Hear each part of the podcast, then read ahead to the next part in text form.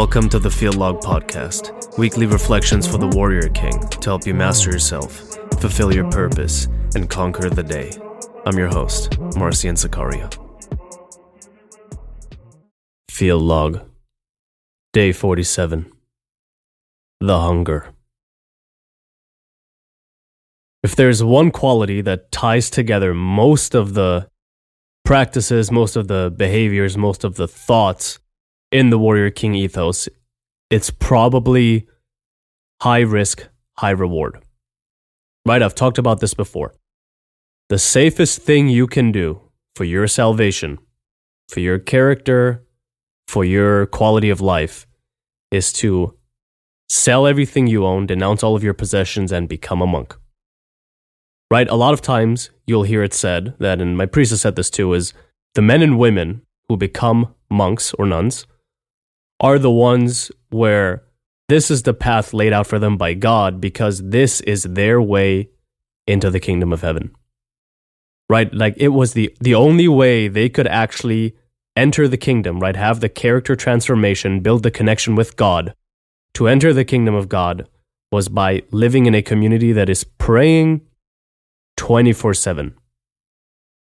Now, if you take someone who lives in the world that person has less time to pray and more earthly distractions, right? So it is actually more difficult to attain eternal life if you live in the world.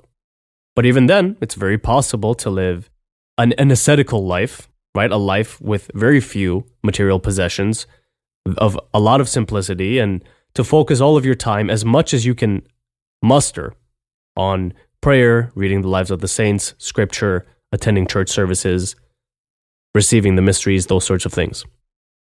But then you can take it one step further. You can have a man, like yourself, who believes that his God given purpose involves building and developing his capacity to change things. It's as simple as that. It doesn't sound very elegant, but that's the crux of it. When you live the warrior king life, you acquire material wealth, physical strength, intellectual prowess, all in the service of God's purpose, God's will, and God's purpose for you, of course. But it is greater risk. It's higher risk. Absolutely. Because wealth can corrupt, right? The Lord tells us it is easier for a camel to pass through the eye of a needle than it is for a rich man to enter heaven. Right? Virtually impossible is what he's saying. Virtually impossible. Not impossible, we have many saints who were incredibly wealthy. Any of the emperors, right? Emperor Constantine, who I'm pretty sure has the title equal to the apostles, was the ruler of an entire kingdom. And yet, he is considered on the same level of holiness as St. Paul, St. Peter, St. John, the theologian. But it is difficult. Money will tempt you, right? Power tool, like I say all the time. It can cause great good and great harm. Intellect, right? Learning, studying, becoming more intelligent can be a great temptation, can destroy your character, or, or it can be a wonderful asset for you to use for the benefit of the kingdom, the benefit of your family and your brothers and your community. Now, with that out of the way, one of the qualities that tends to tie men who respond to this material well, right? Men who enjoy the idea of the warrior king ethos. One quality that tends to be present in those types of men is the hunger. Right? And the hunger is very dangerous. The hunger is the state of mind, the state of being where contentment is far from you. Right? In in general, when you hit a PR in the gym, you want the next PR. Right? When you reach a certain milestone in your career perhaps, you want the next milestone. And you can very quickly start to see just how dangerous this can be. Because you could fall into the hedonic treadmill, or perhaps not hedonic, so to speak, because it's not very pleasurable, but this sort of ambition, if you will, right? Ungodly ambition. There is such a thing as ambition that's sanctified or allowed by God, but this sort of unholy ambition where you want to be rich for its own sake and you want to be muscular because of vanity and you want to be intelligent so that you can feel better than other people. The hunger can very easily lead to that, but it doesn't have to. So let's take a step back for a second and talk a little bit about what exactly the hunger is, right? What is this new phrase that I'm introducing? What does it really mean? And a lot of it is obvious in the things we've talked about up to this point. But to give it, say, a definition, the hunger is the state of being in a man where he wants to continue to push, right? It's very akin to ambition, but ambition has a negative connotation of I want these things because I want, you know, earthly power and for my own gratification. So I'm, I'm choosing not to use it, right? The hunger is this quality where if I'm sitting on my couch on like a Thursday afternoon, let's say after work, most people want to relax. I don't. I don't want to relax until it's evening time, right? If it's let's say 4.30 or 5 o'clock i don't until dinner time dinner time is sort of the trigger in my mind that tells me all right time to slow down for the rest of the day. Right? I get a lot of my work done early in the morning. I try to front load so that i can have some leisure time in the evening right? It's very important to have leisure time. But the hunger is that state of mind that gets me to say i want to continue to push. I enjoy the struggle.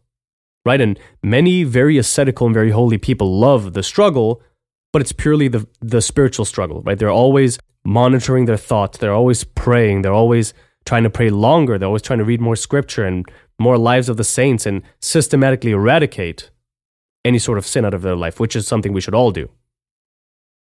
But as I talked about in the episode on, it was a couple of days ago, on receiving your blessings, there is this concept, right? Church validated concept that if you make money and then give that money to a ministry, you become a co worker in that ministry. It's a roundabout way. So you can start to see how the hunger might actually be useful.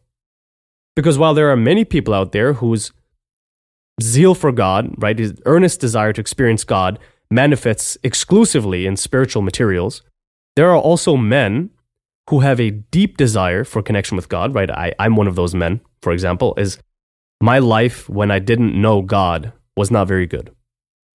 Now it's a lot better. So I want to continue to deepen that relationship.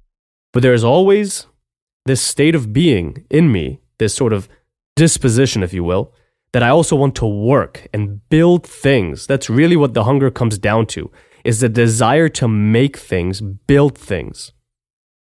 And God uses that for his purposes.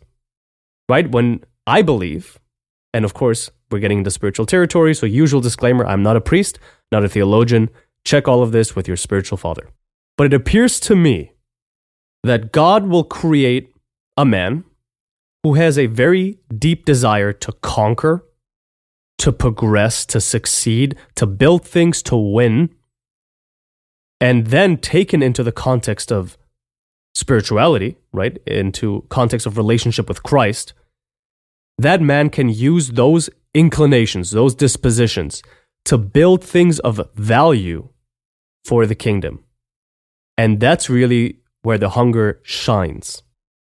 If you can find it in yourself to say, A, I love God, or I want to love God, and I want to continue to grow in relationship with God and whenever I'm around icons and at the liturgy and I'm smelling the incense and I'm hearing the music, it fills my heart with joy and peace. But at the same time, I always want to build things. I want to make things. I want to work harder in the gym. I want to work harder my career. Right at first, you might think those are mutually exclusive, but like we've learned from that scripture interpretation, they don't have to be right? It is it's a great good to use that quality, the hunger in you, to build things and to work through boredom and pain and sadness and anger and laziness and any other emotional state that might prevent you from getting work done, to work through those things, hard labor, and then offer it up to God. Right, a couple of months ago, I got a text from one of my buddies, and I've told the story before in a different context. Got a text from a, uh, a buddy of mine who said, A couple of us are helping to move furniture at a couple from church at their house. They're an older couple. He's old, she's old. So we're going to get a couple of the guys together, a couple of the younger guys to help them out. I said, No problem. What time? Saturday morning. Perfect. I'll be there. And before we started moving furniture, our priest, who was also there, he's a pretty strong guy, right? He's about, I want to say, maybe six one, six two, and, you know, big hands, broad shoulders, very big guy, who was there also to help move furniture. He said, Let's face the icon corner to pray. And I know that, you know, many very devout Orthodox Christians will pray before anything they do. It's not a habit I've gotten into yet. I pray before meals, right? I pray before work. But, you know, some wonderful people take it to the level of praying when they get in the car. You know, Lord, let me get there safe. Praying when they're drinking just a glass of water, right? Bless the water, drink it. Um, praying before they do any sorts of furniture moving, for example. So my priest, because he is a priest, right? He thinks of these things that I unfortunately forget.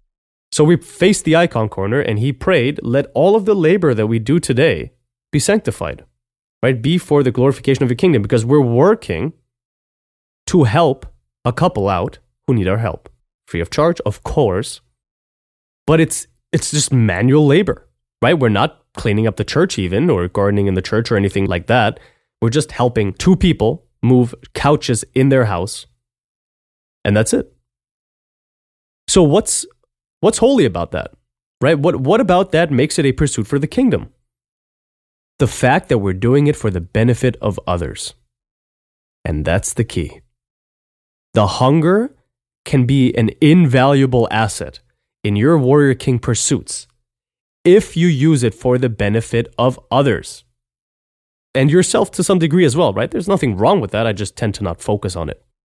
But if you're building your physique because you want to be strong, you want to have confidence, you want to project leadership and authority to people when they speak to you, but also because you would like to be attractive to your future wife, that's fine. Those can coexist. There's no problem there.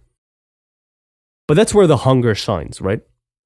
So there's this state of being that a man can reach through enough prayer and repentance, fasting, almsgiving, those sorts of things, right? Where he has a deep desire to work like a soldier, right? I want to fight for my king. And who is your king? God. Right? Christ is king, the king of kings. So if you can harness that desire, that hunger in you, and direct it towards something useful for the kingdom, for your community, even for yourself to some degree, that's where the hunger shines. But that is not always the case. A, we have to control the hunger. And B, we have to look at what is it directed towards. Is it personal gratification? Are we trying to fill the hole in our heart with something earthly? Or are we trying to work for the glory of the kingdom? So, when I first became Orthodox, I struggled with this for a while. And you might as well, right? You might have thoughts where you're wondering. All of the great saints that I read about all the time, they're all poor, they're all meek and quiet, right? They're all spending their time in prayer and vigil and those sorts of things, and I'm spending most of my time working. Is that wrong? Well, no. No, it's not. It's, it's no surprise that the life of rejection of earthly things and constant prayer leads to more saints, but we have plenty of saints who do work, earthly work, right? One of my favorites, and I think I've mentioned it before, is Saint Ilya Muromets, who was a soldier. And he would just run around in the service of his army, right? Obviously, not just by himself, rogue soldier, but he would just win wars for his king, his emperor, who was an Orthodox emperor, of course. And one time I think he was asked, and I actually want to do an episode on him at some point, so I'll read up on this again. But if I remember correctly, one time he was asked, you know, what he does it for. And he says, I don't do it for the money. I don't want money, right? Some woman tried to pay him or something. And he said, I don't want your money. I do it to protect the women and children. But he was a soldier. He killed people. Many people fell by his sword. He caused destruction and pain and murder and mayhem, and yet he's a saint. Let that sink in for just a minute. The earthliest thing you can think of right? Fighting, war. How could that possibly serve God's purpose? Because the Lord hates the wicked. We know that. Those who threaten the innocents have to be stopped. Now, if you have enough power to stop them without violence, fantastic. But a lot of times, it's a large army, it's many men. They're up to no good. They want money, they want to pillage, they want to do God knows what. Murder. So they have to be stopped, and someone had to do it. So, what does God do? God finds a man with a pure heart, a holy heart, like Saint Ilya, and who also has gifts that are useful in this situation, war, and he sends that person.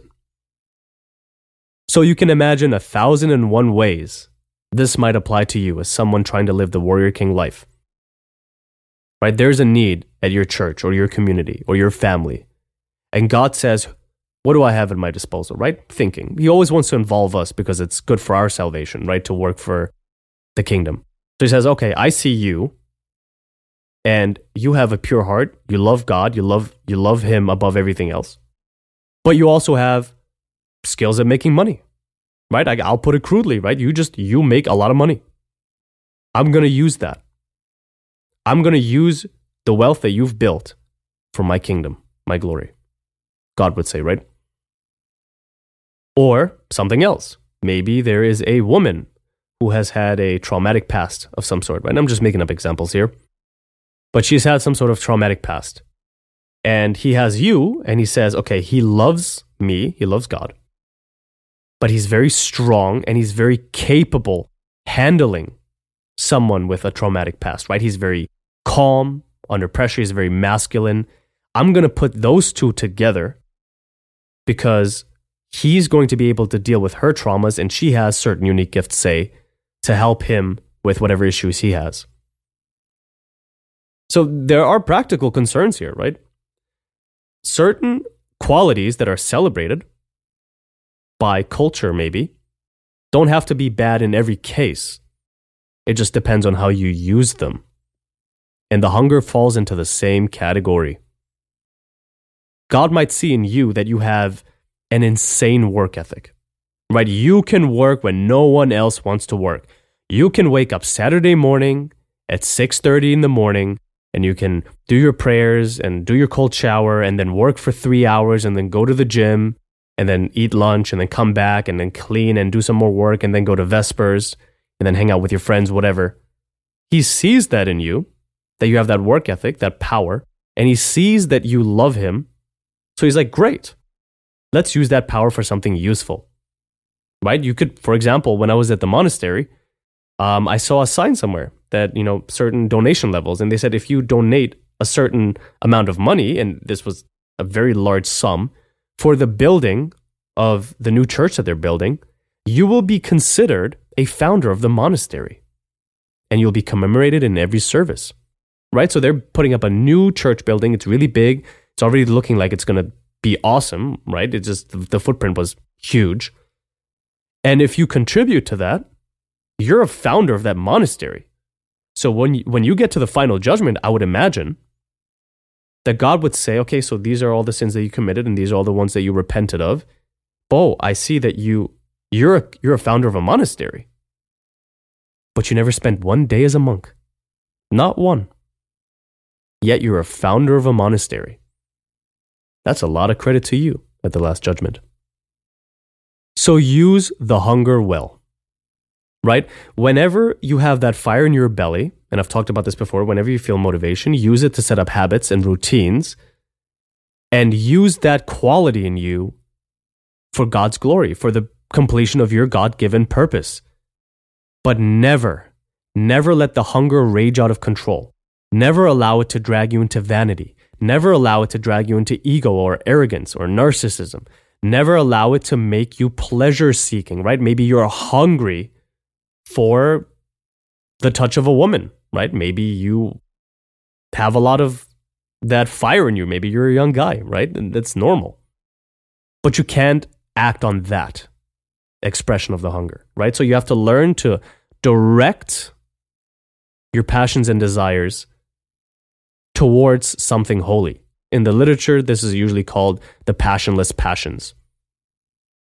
right? And I don't have even remotely the knowledge to explain this properly, but there's a book by Lev Gillet, who writes under the name of A Monk of the Eastern Church. And he writes these really small books, incredibly dense, incredibly powerful.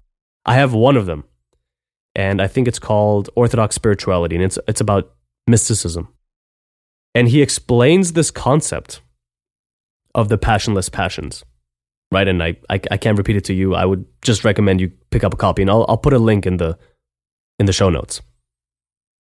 But this concept of directing any feelings inside you towards the completion of God's purpose and to not allow your passions, if you will, to run amok and just, you know, make you do whatever they want and to try to be self serving. You have to learn to strike that balance. But also, if you think that you are called to this life, the Warrior King life, you have to develop the hunger.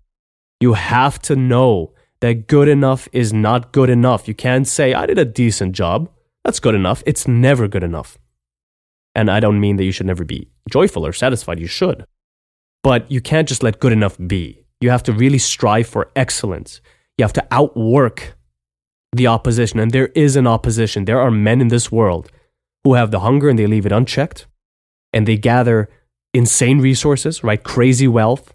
But they're also sleeping with all kinds of women and trying to gratify all of their financial desires and buying anything they can get their hands on, there is an opposition.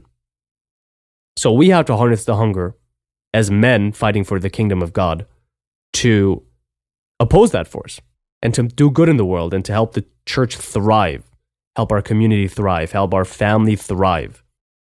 If you don't have the hunger yet, develop it.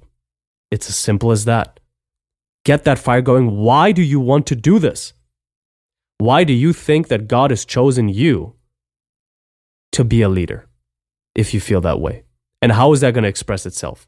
Ask yourself those questions today and look at the answers you get and make sure to never let your hunger drive you into sin. Right? This is one of the biggest challenges we face. But if you can do that, if you can harness the power right? Like physical strength. If you can harness it for good, you will be a great asset. That's it for this week's Field Log. If you like what you heard today, you can follow this podcast on whatever platform you're listening on right now. You can also rate the show, that always helps out a lot. You can find me on Instagram, Threads, and TikTok at marcian.cx for field log snippets, art, philosophy, and training related content. You can also visit the website at marcian.cx for much more of the same. I'm still working on consolidating the Warrior King content into the Marcian.cx project. So check back at the website soon for the new and improved Warrior King training protocol, which is going to include supersets and my updated supplement recommendations. There's also a 2024 goal setting guide on the way, and of course, the Warrior King newsletter. If any of that sounds appealing to you, the links to everything are in the show notes below. It's all free, and as always, conquer the day.